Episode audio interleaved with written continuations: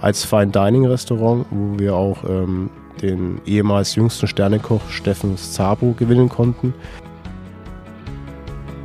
Der eine Teil kommt von der Lage Hölle. Das ist ein Keupergestein, was einen sehr hohen Eisenoxidanteil hat, also der auch eher rötlich schimmert. Und der andere Teil ist hier aus dem reinen, ich nenne es immer Schieferkeuper.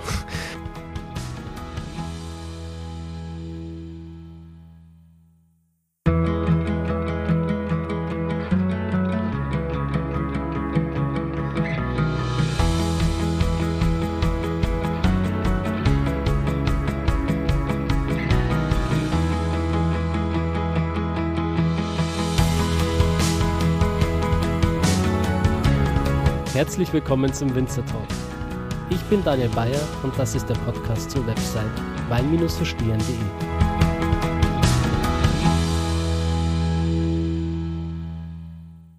Hallo meine Lieben und herzlich willkommen zu einer neuen Folge des Winzer Talks.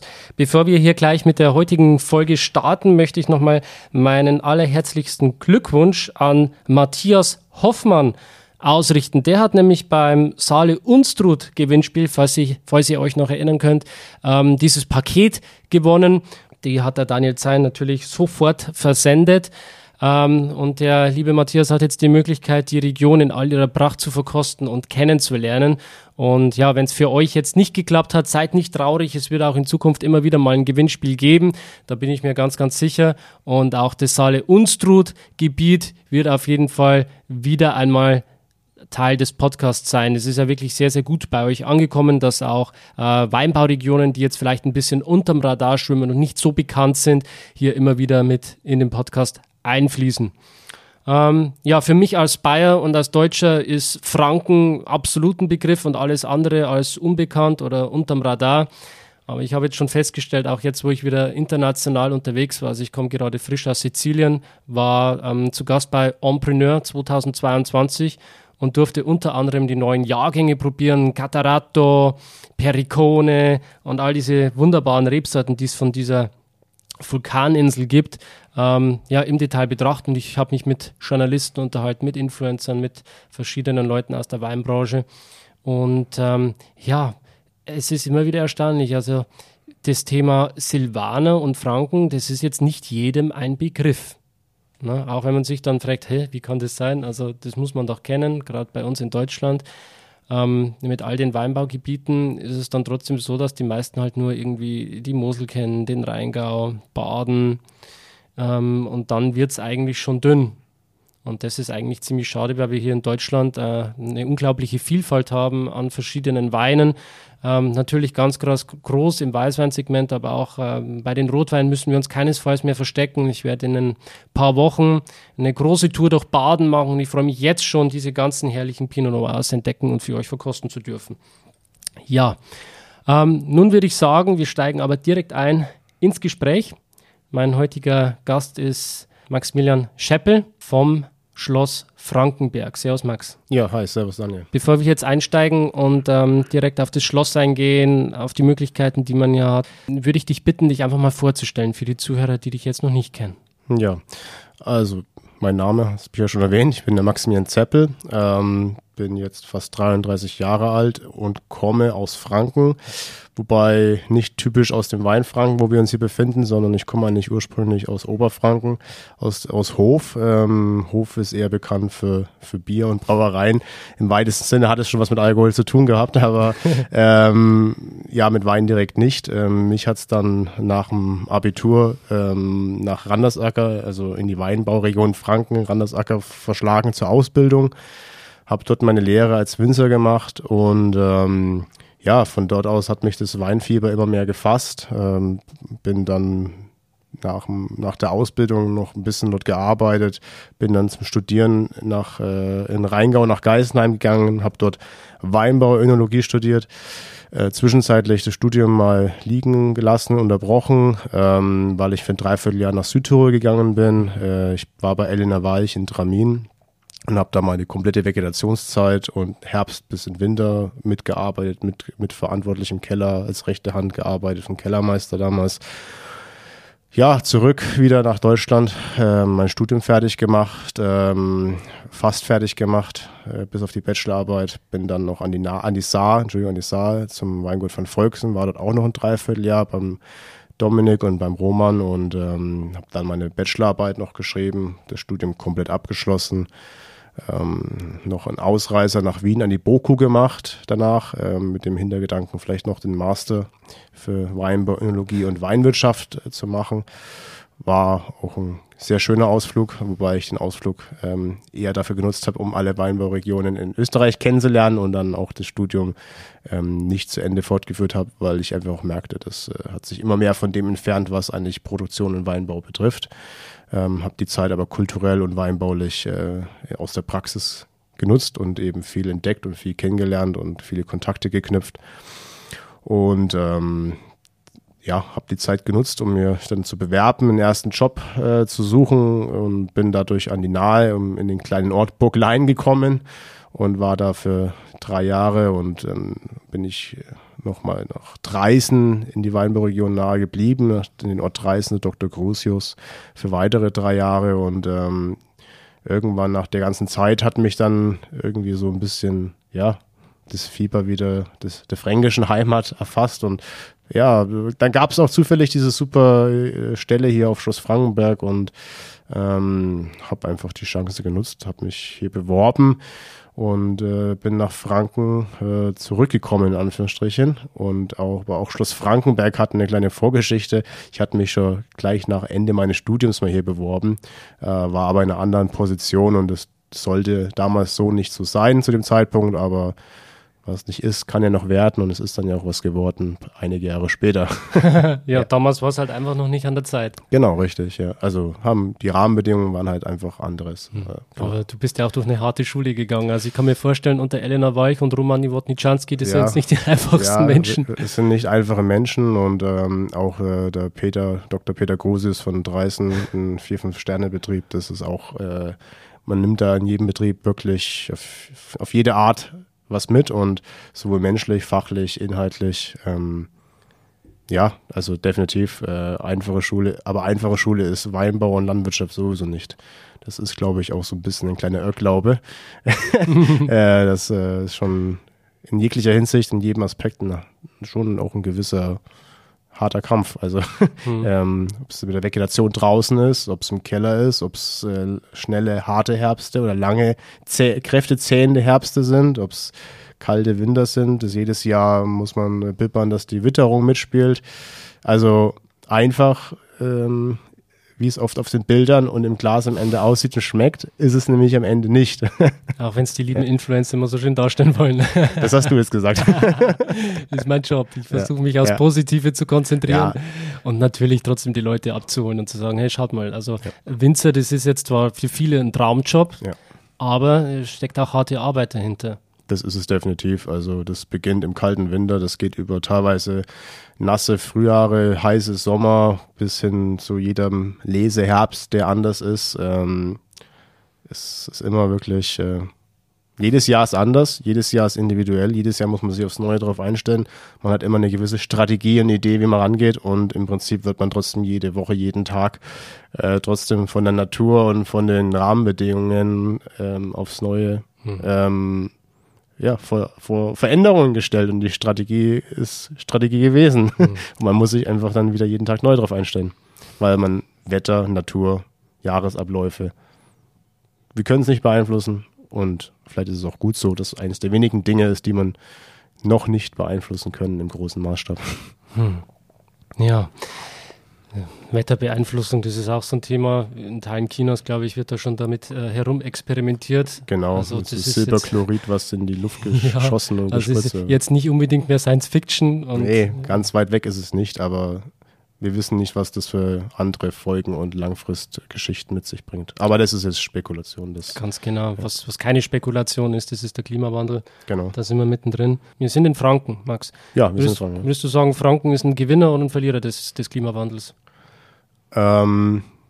Ich glaube, in jeder Region kann man als Gewinner des Klimawandels im Weinbaulichen daraus hervorgehen, wenn man sich dementsprechend anpasst. Das fängt an bei der Sortenwahl, das geht weiterhin über die Bewirtschaftung das ganze Jahr über die Bodenbearbeitung, über Leseterminierung, Ausbaustilistik. Ich glaube, wenn man mittel- und langfristig denkt und dementsprechend seine Strategie anpasst und schlagkräftig arbeiten kann draußen in der Vegetationsphase, dann ist man der Vegetation und dem Klimawandel immer einen gewissen Punkt ausgeliefert, aber man kann sich anpassen und man muss versuchen, damit zu arbeiten. Und da will ich nicht sagen, dass Franken jetzt der große Gewinner ist, aber auch nicht der große Verlierer ist. Ich denke, dass es in Franken Ortschaften oder Flecken gibt, die es sicherlich schwieriger haben werden als anderen Franken. Aber das muss jeder Betrieb am Ende für sich selbst herausfinden und darauf reagieren. Mhm. Ja, vielleicht fangen wir mal damit an, die Leute geografisch abzuholen, wo wir hier genau sind und was vielleicht auch die klimatischen Bedingungen und Einflüsse sind, die ihr hier habt. Schloss Frankenberg, klar, wir sind in Franken, Weinberg und Franken, allerdings vielleicht eher an einem eher unbekannteren Eck der Weinbauregion. Wir befinden uns nämlich hier am südwestlichen Steigerwald, an den Ausläufern des Steigerwalds, gehören zur Region Steigerwald, hat jetzt überhaupt nichts mit dem Maintal Weinfranken zu tun, wir liegen hier weiter weg vom Main. Und deutlich höher, wirklich höher höher gelegen als die Weinbauflächen, Weinbauortschaften unten am Main. Und ich glaube, das könnte auch ein interessanter Aspekt sein in Zukunft, der uns in die Karten spielt. Wir sind hier höher gelegen, dadurch haben wir im Herbst eine längere Reifephase. Wir können wirklich länger hängen lassen. Wir sind entfernt vom Main. Das heißt, wir haben dieses feucht-schwüle Wetter hier oben nicht in dem extremen Ausmaß wie unten am Main. Das heißt, die Trauben bleiben länger gesund. Die Trauben faulen nicht so schnell. Wir können, wenn man hier ordentlich arbeitet, dann wirklich, letztes Jahr hat es wieder gezeigt, die letzten Trauben haben wir Ende Oktober, Anfang November geerntet, Rieslinge und auch teilweise Silvaner. Wir behalten auf natürliche Art und Weise hier oben natürliche Säure in einem höheren Ausmaß, wo andere Betriebe schon wieder auch mit Säurezugabe arbeiten müssen. Musste ich in den letzten Jahren noch nicht. Das ist, denke ich, ein sehr schöner und angenehmer Vorteil, dass man darauf noch verzichten kann. Und auch gewisse Rebsorten, Aromarebsorten, Riesling ganz speziell und auch die Burgundersorten werden hier oben, denke ich mal, eine feinere, elegantere Struktur haben und weniger dick werden wie in den warmen Regionen. Und wir können trotzdem warten, bis die physiologische Reife da ist. Das sind definitiv für mich hier oben Aspekte, wo ich sage, warum hier oben auf dem höher gelegenen, auch windoffenen Bereich, wo wenn es regnet, aber auch im Sommer das wieder schnell abtrocknet, wir hier ein Mikroklima haben, was vielleicht in Franken schwer zu finden ist und vergleichbar ist in Franken. Ich sehe uns hier eher so ein bisschen, wenn man andere Weinbauregionen vergleichen möchte, das eher mit der fränkischen Saar, der fränkischen Nahe, ja, weil es ist warm, genauso warm tagsüber wie unten im Maintal, aber wir haben kühle Nächte, weil wir eingerahmt sind vom Wald, wir sind hier eingerahmt vom Steigerwald, der halt bis 1 bis 2 Grad Abkühlung mehr bringt als unten im Maintal, das heißt, wir haben warme Tage, kühle Nächte, schöne Ausreifung der Aromatik, anhaltende Säure, die peu à peu sich abbaut und keine überschießende Öchslewerte, sondern alles in moderaten Bereich. Aber ein Weißwein, der am Ende zwischen 12 und 13,5 Volumenprozent hat, ist für mich ein Weißwein, der das Ziel erreicht hat und trotzdem reife Geschmackskomponenten und Geschmackseindrücke hat. Also das ist mein Eindruck, meine Überzeugung und auch der Aspekt, der für dieses Eck hier oben in Zukunft sprechen wird. Ja. Also ein sehr, sehr kontinentales Klima mit großen Temperaturspannen zwischen Tag und Nacht, was wahrscheinlich nochmal wirklich auch eine Nervigkeit und eine Spannung in den Weinen erzeugt. Genau. Also so sehe ich das. Perfekt zusammengefasst.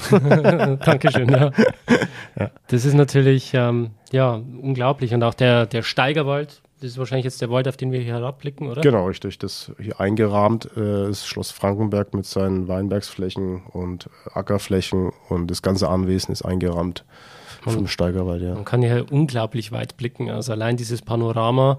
Wir sitzen jetzt hier quasi im gut bürgerlichen Restaurant, nicht im Le Frankenberg, sondern, wie heißt das hier? Ja, wir sind hier im Amtshaus. Das Restaurant im Amtshaus. Genau, also sehr, sehr rustikal, sehr schön eingerichtet, alles mit Holz verkleidet und mit riesigen Panoramaglasscheiben, wo man jetzt wirklich hinabblicken kann, auf den Weinberg, wo du vorhin, glaube ich, auch nochmal zugange warst, oder? Genau, also der Blick ist hier wirklich, muss ich dir recht geben, atemberaubend und auch unvergleichlich. Und Weinberg richtig, sind gerade Nachpflanzen in den jüngeren Anlagen. Wir haben dieses Jahr eine gute Bodenfeuchtigkeit aus dem Winter mitgebracht, und die nutzen wir jetzt einfach aus und setzen noch ein paar Fehlstöcke nach, die einfach in den letzten Jahren dann doch nicht angewachsen sind.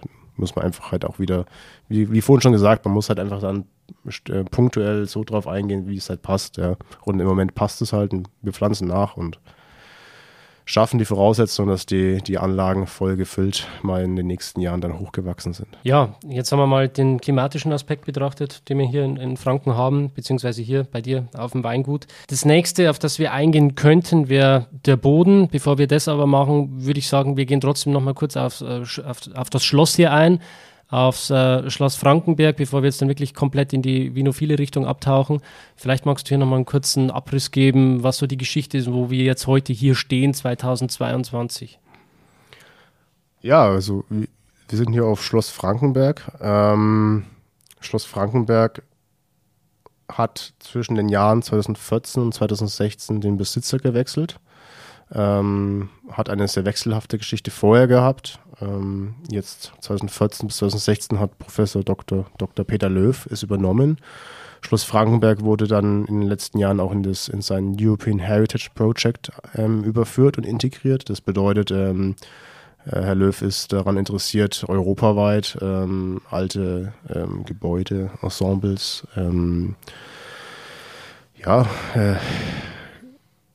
aufzukaufen, teilweise in einem schlechten Zustand, die wieder zu renovieren, entweder ihrem früheren Sinn zurückzugeben, zurückzuführen, oder eben den Immobilien, den Projekten, den Objekten einen neuen Sinn zu geben. Und hier auf Frankenberg jetzt wieder zurückzukommen, ist es eigentlich eine Mischung aus vielem. Das Weingut, um da jetzt mal als erstes drauf einzugehen, ist endlich wieder ein Weingut, was von A bis Z alles aus eigener Hand macht, also von Rebschnitt über komplette Bewirtschaftung im Außenbetrieb, Weinlese, Ausbau, Keller, Abfüllung, wieder einfach alles aus einer Hand. Das gab es viele Jahrzehnte nicht vorher, wobei der Weinbau schon bis ins Mittelalter datiert wurde. Also es gibt nachweisliche Urkunden und auch Verkaufsbelege, dass es sogar im Mittelalter schon hier Weinbau betrieben wurde, rund um Schloss Frankenberg. Also wir haben ja wirklich historische Flächen, auf die wir uns beziehen und auch jetzt wieder die Reben wachsen.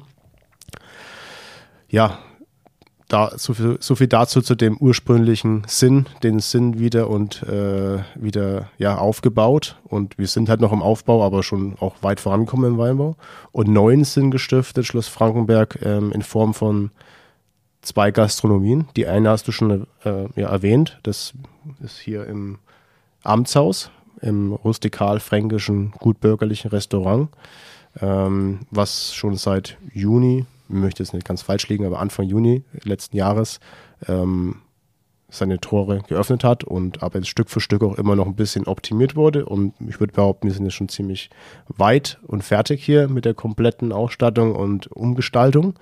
Und jetzt seit Anfang April, um genau zu sagen, den 1. April, ist eben das zweite Standbein gastronomisch entstanden und eröffnet worden. Das ist das Le Frankenberg hinten im Schloss als Fine-Dining-Restaurant, wo wir auch den ehemals jüngsten Sternekoch Steffen Szabo gewinnen konnten, der ursprünglich auch hier aus der Region auch kommt, ja, und wieder zurückgefunden hat und betreut sowohl hier vorne das Amtshaus als auch jetzt eben seit 1. April federführend hinten das Le Frankenberg und wird da tatkräftig unterstützt von unserer Sommelier und Restaurantleiterin der Sandra Tober, die auch schon in den verschiedenen Sterne- und Top-Restaurants vorher gearbeitet hat. Ich denke, die zwei bilden ein super gastronomisches Team und zu dritt sind wir dann der gastronomische und kulinarische Dreiklang.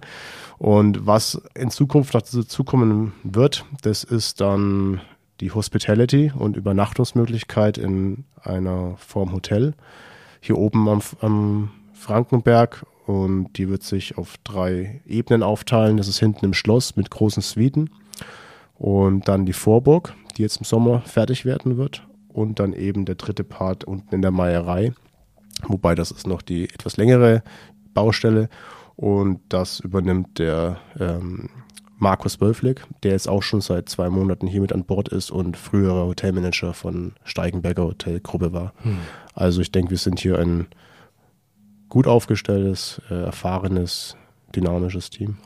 Das hört sich richtig gut an, also gerade auch für die Zukunft. Ich sehe da wirklich ganz viel Potenzial für die Zukunft. Wir werden jetzt wahrscheinlich, oder ich lehne mich jetzt mal aus dem Fenster, auch Events dann dort veranstalten, vielleicht auch eine wirklich coole Weinaktion, oder? Gibt es da was? Ist da was in Planung? Also Events ist für den nächsten Halbjahr vor allem und auch dann ganz speziell im nächsten Jahr ist halt ist definitiv geplant. Konkret kann man jetzt schon sagen, dass es sehr viele Anfragen und Interessen gibt für Hochzeiten, für verschiedenste Familienfeiern, die hier im großen Hof stattfinden können oder eben auch hinten im Saal oder im kleineren Kreis hier auch im Amtshaus. Dass diese Art von Events, das haben jetzt sehr viele Anfragen und ich denke, dass wenn sie das mal rumgesprochen hat und alles komplett jetzt dann mal fertig ist, auch noch zunehmen wird und weitere Events, das sind wir für viele Themen offen. Also ein großes Event wird auch jetzt Anfang Juli hier sein. Da gibt es ein Rockkonzert hinten im Schloss in Kombination einer größeren Hochzeit mit. Also so ein bisschen mal als Probelauf, ja, wie was alles geht und so weiter. Und nach diesen Wochenenden dann wird man auch mal, ja, ableiten können, was wirklich alles machbar ist und aber auch Weintasting mit anderen Betrieben zusammen, zum Beispiel europaweite Betriebe mal einladen, das wäre auch mal eine Option, die man machen kann oder eben, ja, also Ausstellungen, Kunstgeschichten, kleine Konzerte, also in dieser Hinsicht ist viel möglich und auch viel Kreativität da und kommt Zeit, kommen die Taten. Richtig gut. Ich freue mich drauf, auf alles, was kommt. Ich habe auch nur 2 Stunden Fahrt, um bei euch hier zu sein. Also auch das ist im Rahmen. Ja, also man denkt vielleicht, man muss zwar klar sagen, Schloss Frankenberg, so südlicher Steigerwald, ist es schon ein bisschen, in Anführungsstrichen, ab vom Schuss, aber Würzburg ist eine halbe Stunde Fahrt, Nürnberger Großraum ist eine Stunde Fahrt, Bamberg ähnlich, Schweinfurt, München ist auch überschaubar. Du kommst, glaube ich, aus Regionen Richtung Weiden her, oder? Genau, Oberpfalz. Also, es ist klar etwas abgelegen im ländlichen Bereich, aber dafür hat man halt auch vielleicht hier etwas Ruhe, Idylle, unberührte Natur, einzigartiges Objekt, Ensemble, was man halt nicht alltäglich vor der Haustür hat und wo man auch sagt, man macht da einen Tagesausflug, bleibt hier über Nacht mal oder es lohnt sich, ja, also man nimmt die Zeit auf sich, weil man es einfach als Auszeit für sich selbst auch sehen kann. Auf jeden Fall, ja. Jetzt würde ich sagen, wir gehen mal zum vinophilen Teil über. Ja, Kehl ein bisschen befeuchten. Ich habe zu viel gesprochen. Man merkt es. Fangen wir doch einfach mal an mit unserer Haus-Cuvée.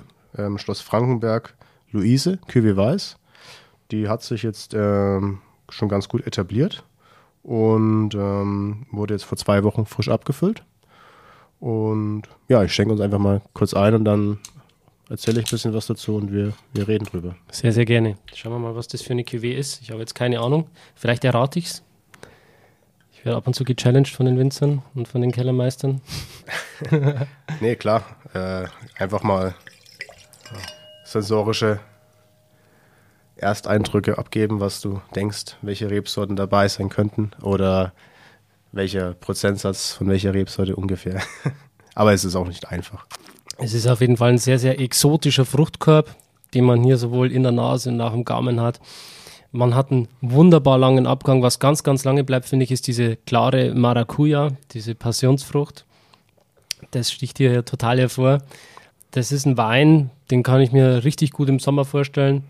Sehr, sehr erfrischend. Ich behaupte jetzt, der Wein hat kein Holz gesehen, sondern ist klassisch im Edelstahltank ausgebaut worden, relativ kühl vergoren und ja klar, reduktiv auf der fruchtigen Seite. Von den Sorten her entweder in Richtung Müller-Thurgau gehen oder in eine burgundische Richtung, Grauburgunder, Weißburgunder.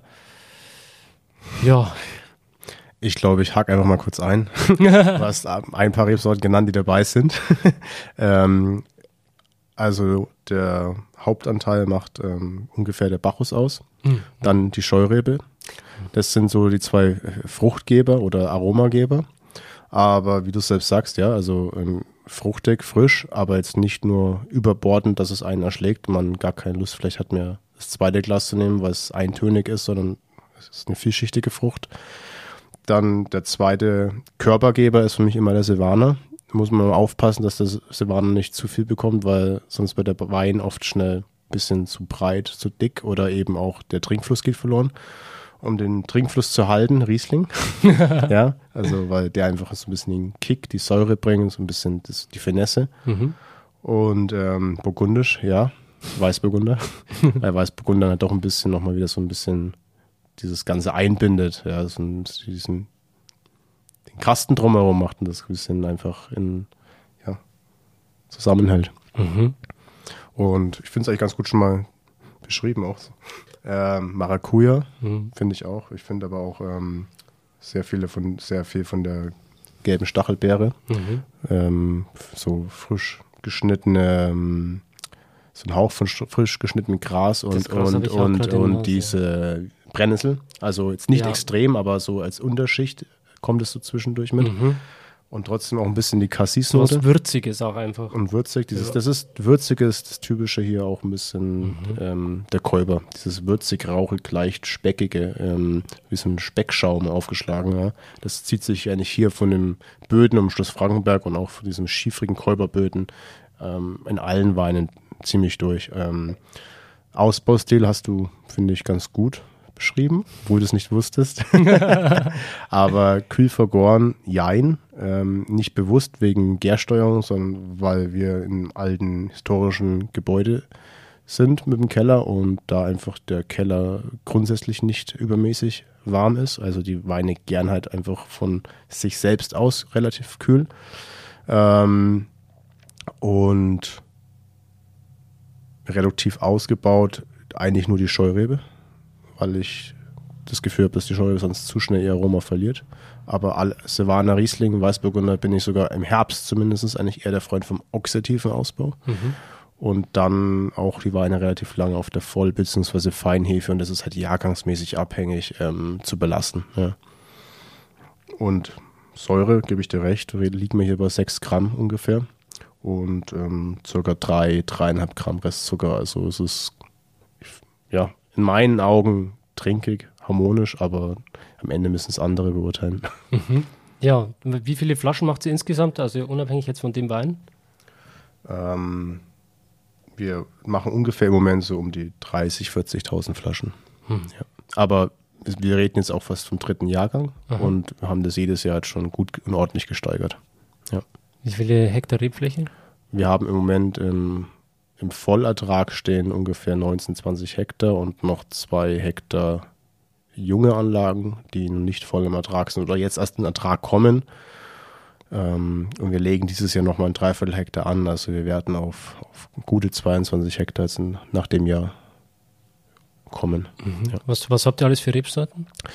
Rebsorten, hauptsächlich ein großer Standbein macht der Riesling aus, was vielleicht jetzt ein bisschen untypisch ist für Franken, aber ich finde es halt wiederum hier oben in dieses besondere Eck des Steigerwalds passt es auch ganz gut. Dann der Silvaner, auch natürlich klassisch, gehört mit auch zu unserem Portfolio dazu. Und weiterhin der dritte große Standbein sind die weißen Burgundersorten, Weißburgunder, ein Teil Chardonnay und Grauburgunder. Und ergänzt wird es eigentlich dann noch von ein bisschen Aromasorten und Bacchus, Scheurebe und roter Traminer. Und auch die Aromasorten, das passt halt auch wieder zu dieser langen Reifephase im Herbst und diesen warmen Tag und den kalten Nächten. Dadurch auch der Riesling, der dazugehört zu dieser Gruppe, da kann man halt Aromen ausbilden oder bilden sich Aromen aus, was man woanders vielleicht nicht so mehr hat. Ja. Ich kenne das dann eher noch aus Regionen im Südtirol, wo es dann eher schon in die Berge hochgeht, im Etschtal und so weiter. Oder eben auch an der Saar oder Nahe, wo man eben auch diese starken Temperaturschwankungen hat und auch die lange Reifezeit oder Reifemöglichkeit hat. Mhm. Wo diese Aromenausbildung überhaupt und gleichzeitig diese frische Säure-Kick-Eindruck erhalten bleibt.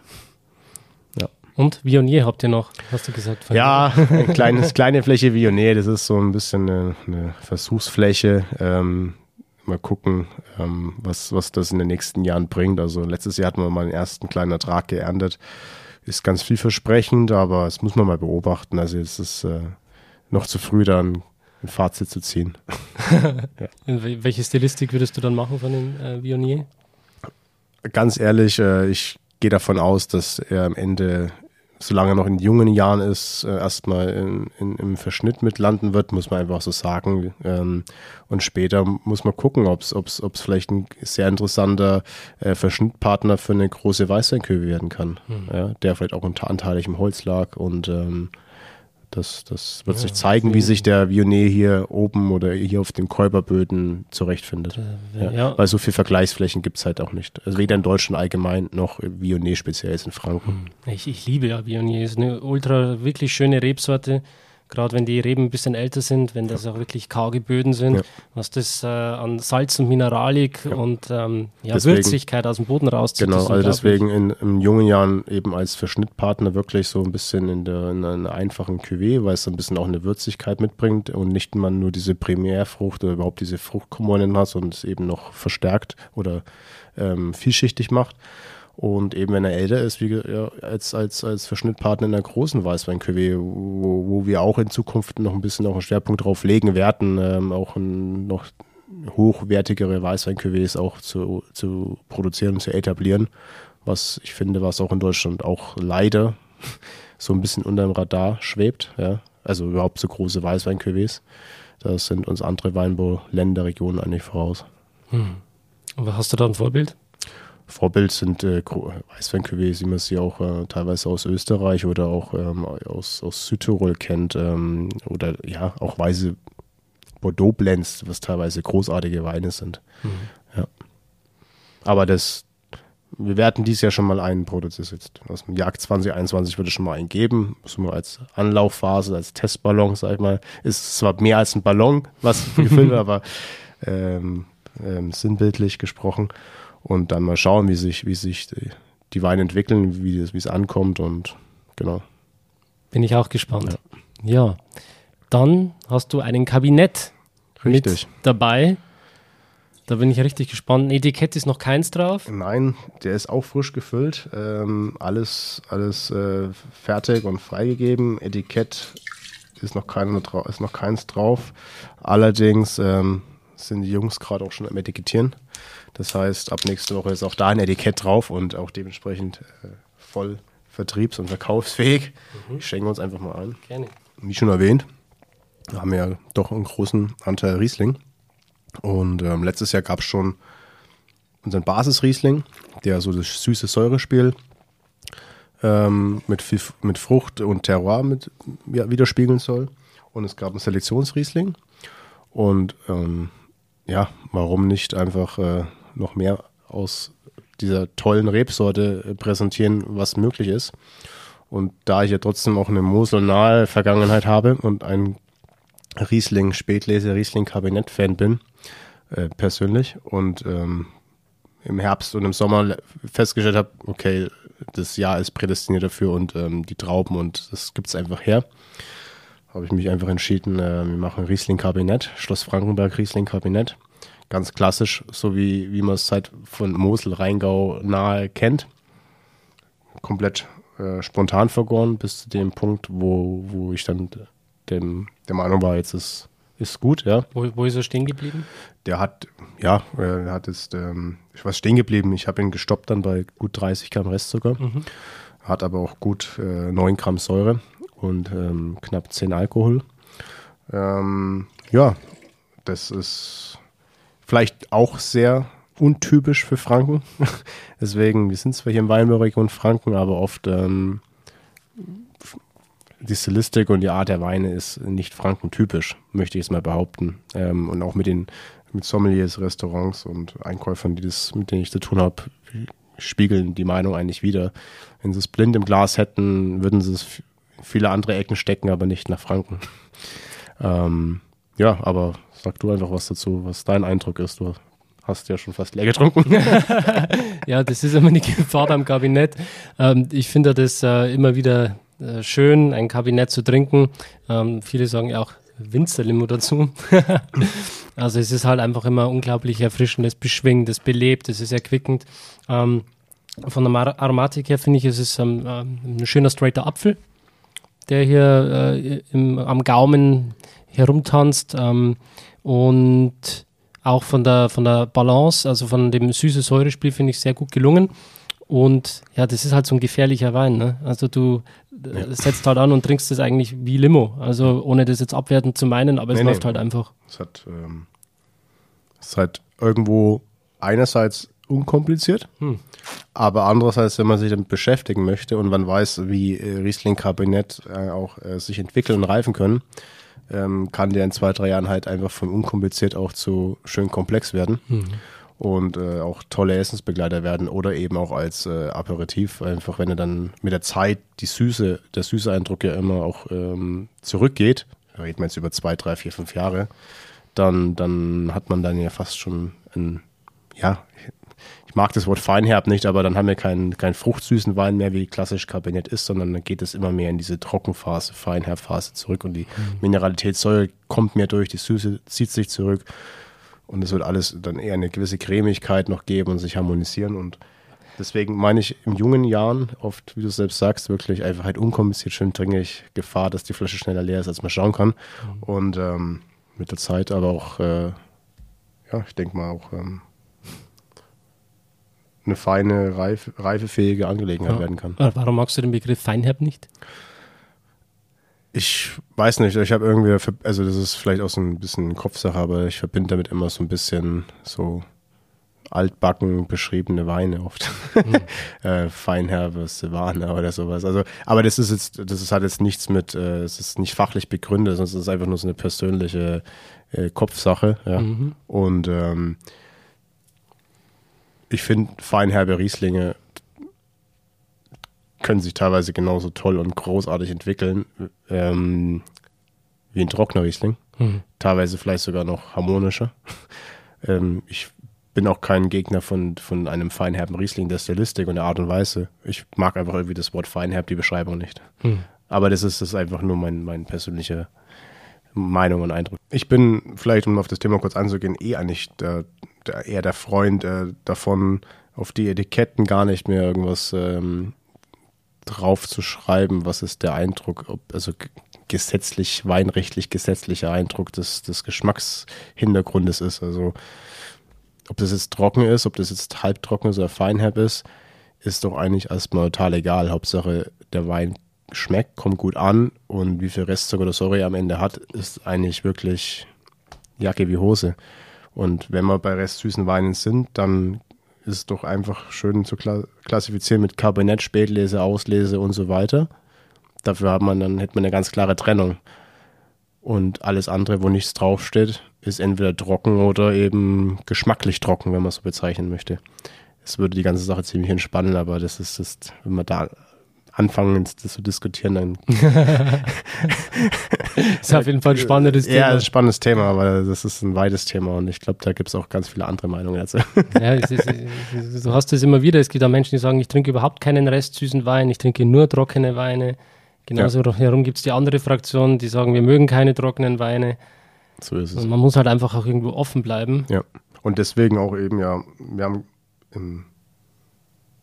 eben auch die Erweiterung des Sortiments, dass man eben sagt, man macht es ein Kabinett, der ist nicht trocken, aber hat jetzt auch keinen total unangenehm süßlichen, sondern es hat einen fruchtsüßlichen Eindruck. Und im anderen Bereich, im Einstiegsbereich, hat man einen Riesling, der etwas in die trockene, Schrägstrich feinherbe Richtung geht, ja. Und im höheren Segment hat man halt trockene Rieslinge. Also Macht ihr auch einen edelsüßen Wein? Wir hatten im Jahr 2020 edelsüß gemacht. Auch ganz untypisch, was es auch selten gibt. Traminer Auslese. Mhm. Das war wirklich das erste Mal, dass ich überhaupt eine Traminer Auslese selbst getrunken auch habe am Ende. Aber das war wirklich total lecker und ich war auch positiv überrascht, weil ich erst dachte, hoffentlich wird das nicht so eine süßliche und dann überparfümierte Geschichte, aber nee, ganz im Gegenteil. Da war ich wirklich sehr, sehr positiv überrascht und ist auch schon nach einem Dreivierteljahr Ausverkauf gewesen, also ist ratzfatz weg gewesen. Aber letztes Jahr, ich hatte es versucht, aber es gab am Ende nur eine sehr hochwertige Spätlese vom Riesling. Alles andere war entweder nur knapp eine Auslese geworden und es war aber keine Auslese, also geschmacklich dann keine Auslese vom Qualitätsanspruch, oder es war halt auch, man muss auch sagen, das Jahr war einfach dafür nicht prädestiniert dafür, jetzt da großes Süßweine zu machen. Hast du damit Bautritis gemacht, oder? Im Jahr, also die Traminer Auslese war ein Teil Bautritis dabei, aber nur wirklich 30-35%, der Rest waren einfach voll überreife Traminer Trauben. Und die Spätlese von jetzt, vom letzten Jahr 2021, die wir auch in 2 Wochen noch abfüllen werden, das waren einfach überreife, kerngesunde Riesling-Trauben, die halt kurz vorm Aufplatzen waren. Und die haben so einen ganz leichten, wo sie aufgerissenen Pflaumen schon gehabt, aber noch kein Botrytis komplett. Also das ist eigentlich, ja, genauso wie ich es mir für eine Spätlese vorstelle. Ja. Aber mehr wäre letztes Jahr auch nicht drin gewesen, das alles andere. Ja, wäre nur bis Knie gebrochen und am Ende hätte man sich geärgert, weil der Aufwand größer war als das Ergebnis, was einen nicht zufriedengestellt hätte. Eiswein auch geplant, oder? Eiswein, wenn es sich mal ergibt, geplant, aber das muss nicht sein. Also Eiswein ist eine ganz schöne Sache, wenn man den Markt selbst dafür hat oder fürs Marketing. Aber ich glaube, wenn man Süßwein machen möchte, ist man mit Auslese und Beerenauslese, Trockenbeerenauslese, wenn es klappt, glaube ich schon vielleicht feiner dran von der ganzen Weinstilistik als mit dem Eiswein. Aber das muss jeder Betrieb für sich selbst entscheiden. Und auch jedes Jahr gucken, was und wie es halt möglich ist. Mhm. Ja. Jo, dann haben wir noch einen Wein. Freue ich mich schon drauf, genau. Den probieren wir jetzt auch noch. Einen Augenblick, dann müssen wir mal noch kurz avinieren. Entkorken und avinieren. Unsere Premium-Linie, die haben wir seit letztes Jahr wieder verkorkt. Also vielleicht, um das zu kurz zu beschreiben, Basisbereich und im Mittelsegment gehen wir auf Drehverschluss, BVS, Delvin, und dann Premium-Segment dann auf reine Naturkorken. Mhm. Aus 2 Gründen. Erstens, weil ich der Meinung bin, so wie die Weine in dem Segment ausgebaut sind, vertragen sie den Korken und brauchen und profitieren davon und entwickeln sich auch schöner. Da kann man auch wieder andere Gäste noch einladen und darüber lang diskutieren, wer dafür und wer dagegen ist.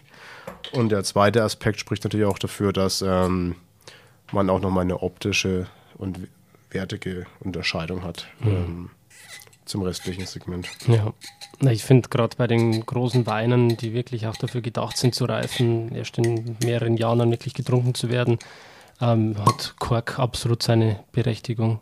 Ne? Es reift einfach nochmal ganz anders wie mit dem Schrauber, wo nahezu keine Luft reinkommt, wo du dann trotzdem beim Korken diese Mikro-Luftzufuhr hast, die dafür sorgt, dass der Wein dann entsprechend reifen kann. Nee, da gebe ich dir wirklich vollkommen recht, und das ist egal, ob es ein Rotwein oder ein Weißwein ist. Man kann auch die Weißweine dementsprechend ausbauen, dass sie eben diese Mikrooxidation benötigen, brauchen und der Wein am Ende über Jahre davon hinweg profitiert. Und man muss ja auch ganz ehrlicherweise anerkennen, sagen, dass die Korkindustrie in den letzten Jahren auch wieder Gas gegeben hat und auch neue Verfahren dazu genommen hat und auch selbst entwickelt hat, um potenzielle korkschmeckende Korker auszusortieren. Und man dementsprechend auch bessere Korkqualitäten und mehr Sicherheit wieder einkaufen kann als vor vielleicht bei 10, 15 Jahren. Da gab es schon mal so ein Qualitätsloch, möchte ich immer so behaupten, zumindest im deutschsprachigen Raum. Genau. Ja, was haben wir jetzt hier im Glas? Genau, als nächstes im Glas haben wir aus dem Jahr 2020 unseren Riesling Selektion Florian Löw. Also ein Wein, der jetzt schon ein Jahr länger auch auf der Flasche liegt, ist im Prinzip aus zwei Riesling-Anlagen, die zwischen 40 und 45 Jahre alt sind, also alte Stöcke. Der eine Teil kommt von der Lage Hölle. Das ist ein Keupergestein, was einen sehr hohen Eisenoxidanteil hat, also der auch eher rötlich schimmert. Und der andere Teil ist hier aus dem reinen, ich nenne es immer Schieferkäuper. Und beide Anteile sind spontan vergoren und wurden am Ende dann dementsprechend so zusammengelegt, zusammengestellt, küvettiert, wie es halt geschmacklich am besten gepasst hat. Und ja, genau. Ich finde, der braucht noch ein bisschen Luft. Der ist gerade noch wieder sehr verschlossen, ja. Also ich finde auch im Gaumen schmeckt man schon, dass er noch wirklich trotzdem noch frisch ist. Dass er immer noch eine sehr lebendige, frische Säure hat. Man merkt, dass der Ausbau war ein bisschen auch mit einem Maischestandzeit ein Anteil. Und diese leichte Phenolik fängt jetzt an, wie so ein bisschen sich mit der Säure zusammen, wie so ein bisschen eine Cremigkeit zu verbinden. Und das sind wir jetzt aber gerade in der Anfangsphase. Das ist für mich so ein Riesling-Beispiel, dass ein Riesling noch lange sich etabliert, weil er erst beginnt, sich dieses cremige Spiel aus Säure und Phenolik zu verbinden. Ja. Also ich finde jetzt noch nicht ganz den Zugang zum Wein, weil, wie gesagt, er braucht echt noch Luft. Aber ich kann mir schon vorstellen, also er hat ja es von der Struktur her, vom Gaumen bringt er ja alles mit. Und dann, wenn er wirklich die Luft hat, sich im vollen Potenzial zu zeigen. Das ist auch so ein bisschen ein gutes Beispiel für die Weine vom Keuper, dass die in ihrer Jugend erst eine Phase haben, wo sie sich komplett öffnen und präsentieren. Und dann gehen sie in so eine aromatische Verschlussphase. Und dann kommt wieder eher dieses würzige, cremige oder würzig und eher vom Hefe geprägten durch. Und irgendwann kommt dann wieder der Schuss, wo wieder auch die florale und diese fruchtige Komponente vollkommen durchkommt. Also das auch bei vielen wirklich guten Kollegen hier in der Gegend, muss ich sagen, ist das auch bei Riesling und vor allem auch Silvaner oft. Und das die ersten 1-2 Jahre ist super und dann geht es in so ein Loch rein und dann kommen sie nach 3-4 Jahren wieder. Also insgesamt ist immer so eine Verschlussphase und die ist halt unterschiedlich. Mhm. Ja. Das ist auch völlig normal. Und du hast jetzt gesagt, das ist die Lage Hölle, oder? Genau, also es ist aus der Lage Hölle und hier vom Luisenberg, richtig. Genau, sieht man die von hier aus, die Lage, oder? Auf den Luisenberg zum Beispiel blicken wir gerade vollkommen freien Blick drauf. Mhm. Und die Hölle ist auf der anderen Straßenseite, Seite vom Schloss. Und ja, da entweder wir fahren später mal noch vorbei oder man muss einfach mal das Ganze sich selbst erwandern. Genau, ja, können wir auf jeden Fall noch ein paar Bilder machen und das dann auch auf der Webseite zeigen, beziehungsweise gerne auf Instagram, dass sich die Leute ein bisschen was darunter vorstellen können. Und ja, auch wenn sich der Wein jetzt noch nicht ganz öffnet, das heißt jetzt nicht, dass der Wein irgendwie wie schlecht ist oder sonst irgendwas, sondern Weine brauchen einfach Zeit. Gerade wenn es Lagenweine sind von besonderen Lagen, wenn mit Maischestandzeit gearbeitet wird, wenn wirklich der Wein so ausgebaut wird, dass es ein Wein ist, der lange, lange reifen kann und sein volles Potenzial dann eben erst so nach ein paar Jahren zeigt, dann ist es ganz normal, dass am Anfang ein bisschen verschlossen ist. Wäre es vielleicht jetzt auch nicht schlecht gewesen, hier im Gespräch den Wein vorher zu dekantieren, ja, dass wir euch hier einen kompletten Eindruck vermitteln können. Aber ja, da ist auf jeden Fall noch Potenzial vorhanden und ich werde den Wein jetzt einfach noch weiter beobachten. Soll jetzt hier aber ja kein Abbruch sein in dem Podcast, im Gegenteil. Wir wollen hier authentisch sein, es bringt ja auch nichts, wenn ich irgendwelche Aromen aufzähle, die ich gar nicht rieche, sondern ja, einfach so wie der Wein ist, so wie die Weinwelt sich zeigt, lebendig, vielfältig, authentisch und so soll es hier eben auch sein auf dem Podcast. Tja, ich kann eigentlich dir nur zustimmen mit dem, was du gerade zusammengefasst hast. Gewisse Weine müssen sich auch nicht sofort öffnen und erschließen. Das ist ja auch gewollt, dass ein Wein einen gewissen Preis- und Qualitätssegment auch über mehrere Jahre sich entwickelt und zeigt und vielfältig einsetzbar ist. Und ich weiß zum Beispiel, jetzt im Moment wird der Wein, den wir gerade im Glas hatten, dekantiert und dann hinten im Le Frankenberg, ich möchte jetzt nichts Falsches sagen, aber zu einem Zurnierchen mit einer feinen Soße gereicht und das passt zurzeit perfekt. Aber ja, Da ist er halt auch schon eine Stunde vom Abend offen und dann passt es. Das zeigt aber für mich, dass der Wein ja auch auf der Flasche verkorkt und dementsprechend sich noch weiter auch frisch präsentiert verhält. Und wie du es auch gut beschrieben hast, spontan vergoren, teilweise Maischestandzeit, langes Vollhefelager, Ausbau dann auch bis kurz vor der Füllung auf der Feinhefe des Weines. Das sind alles Aspekte, die halt einfach dazu führen, dass ein Wein komplex wird und dementsprechend auch lange ausgebaut wurde und in einem straffen Ausbauprozess war und dementsprechend dann sich aber auch wieder Zeit braucht, um sich zu entfalten. Genau so ist es. Und auch vielleicht nicht für jeden beim ersten Schluck sich erschließt und man sich dem Wein einfach auch annähern muss. Aber das ist irgendwo dann auch ein bisschen bewusst gewollt und das Ziel ja auch bei hochpreisig und Hochsegment Weinen und das hat man überall. Also. Aber ja, das nächste Mal weiß ich, dass wir es auf jeden Fall auch vor dem Gespräch, wenn du mal wieder kommst, öffnen müssen. Ja. Genau, ja. Dann können wir auf jeden Fall schauen, wohin die Reise geht. Ja. Ich bin auf jeden Fall sehr, sehr zuversichtlich, was das Projekt hier betrifft, Max. Du hast sehr, sehr viel Erfahrung gesammelt in deiner Ausbildung. Du warst bei Romani Wodniczanski, du warst bei Elena Walch.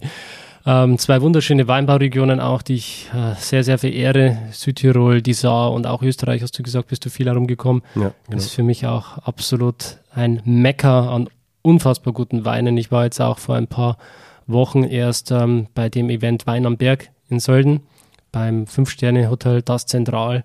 Und das ist für mich immer das absolute Highlight. Also die machen dort oben auf 3000 Metern Höhe, machen die auf dem Geißlauchkogel, auf dem Ice Cube, das ist das höchstgelegene 2-Hauben-Restaurant der Welt, lagern die Wein, die machen dazu einen Pinot 3000 heißt der, das ist eine Cuvée aus 3 verschiedenen Ländern mit 3 verschiedenen Winzern, also Dr. Heger ist mit dabei, aus Baden, Paul Achs kennst du bestimmt auch, aus Österreich und die Kellerei St. Pauls. Und die steuern alle ihre Pinot Noir-Trauben, ihre besten Trauben, muss man dazu sagen, steuern die dazu bei. Das wird dann alles in Südtirol bei der Kellerei St. Pauls wird das küvitiert, zusammengetragen und dann wird es eben hochgebracht auf den Berg, wo es dann in den Barrique-Fässern reifen darf. Und da war ich jetzt auch nochmal zur exklusiven Verkostung. Und wenn man sich da anschaut, was diese 3 Länder zusammen an Potenzial haben, was da zusammenkommt, das ist einfach ja unfassbar schön. Ja, da hast du aber auch 3 tolle Betriebe genannt. Die wissen, was sie machen. Die wissen wirklich, was sie machen. Ich bin mit den 3 Winzern am Tisch gesessen. Heger, dann der Wolfgang von St. Pauls, der seinen Südtiroler Schaum da mit reinbringt in das Gespräch. Und der Paul, einfach der bodenständige Österreicher, der auch biodynamisch arbeitet. Das sind einfach tolle Menschen hier. Da hat sich auch eine unglaubliche Freundschaft entwickelt zwischen den 3ern. Das ist einfach ein cooles Team. Das glaube ich. Also war bestimmt noch ein toller Abend oder toller Tag. Ja, das waren mehrere tolle Tage. Also das, oh mein Gott, ich muss das einfach jetzt hier nochmal sagen, wie schön das war. Viele haben es vielleicht auf Instagram auch mitverfolgt, in den Stories. Ich teile ja das immer alles auf meinem Account Wein verstehen. Podcast ist ja das eine Standbein, sage ich mal, die eine Seite der Medaille, wo man wirklich in der Tiefe sprechen kann, wie werden die Weine ausgebaut, was ist die Philosophie und die Handschrift des Winzers. Da geht es halt auch darum, den Winzer wirklich kennenzulernen. Und du bist jetzt noch ein sehr, sehr junger Mann, 33 Jahre alt, der jetzt hier Vollgas gibt, der mit mit Leidenschaft, mit Engagement in dieses Schloss Frankenberg einsteigt. Und ich glaube, das wird richtig interessant mit dir. Also ich freue mich da die nächsten Jahre auf jeden Fall mit dabei zu sein, zu schauen, was du noch alles machst. Ja, klar, kommst du auf jeden Fall wieder gerne vorbei hier. Also bist herzlich eingeladen immer. Sehr, sehr gerne. Genau. Und ja, wir schauen uns jetzt noch ein bisschen um, gehen in den Keller, machen noch ein paar Fotos, noch ein paar Aufnahmen für Instagram, um den Leuten hier nochmal zu zeigen, wie sie aussieht. Gerne. Genau. Hast du noch abschließende Worte? Nee, also eigentlich, du hast wunderbar zusammengefasst. Hat uns gefreut, dass du hier warst. Ich würde sagen, ich zeige dir einfach nochmal ein paar Räumlichkeiten aus dem Schloss, vom Restaurant und dann schauen wir mal in die Weinberge. Hat ja auch gerade hier und da schon der erste Austrieb begonnen bei Chardonnay und bisschen bei einem ganz warmen Riesling-Lage. Und dann kannst du noch ein paar andere Eindrücke auch sammeln, was drumherum noch so alles Tolles hier gibt. Sehr, sehr gerne. Ja. Ja, und wenn die Leute dann mal hierher kommen, dürfen sie bestimmt auch mal ein Gläschen mit dir trinken, oder? Sicherlich gern, also bin ich immer offen für interessante Gespräche zum Wein. Wunderbar. Dann bedanke ich mich für deine Zeit, für das Interview. Danke auch für deine Zeit, dass du gekommen bist. Und euch noch einen schönen Tag, wo ihr mir auch seid. Ciao. Danke, ciao. Schön, dass du dabei warst. Wenn dir dieser Podcast gefallen hat, dann bewerte mich auf iTunes. Wenn du Fragen hast oder mehr Informationen zum Thema Wein suchst, dann schau auf meiner Website wein-verstehen.de vorbei. Bis zum nächsten Mal.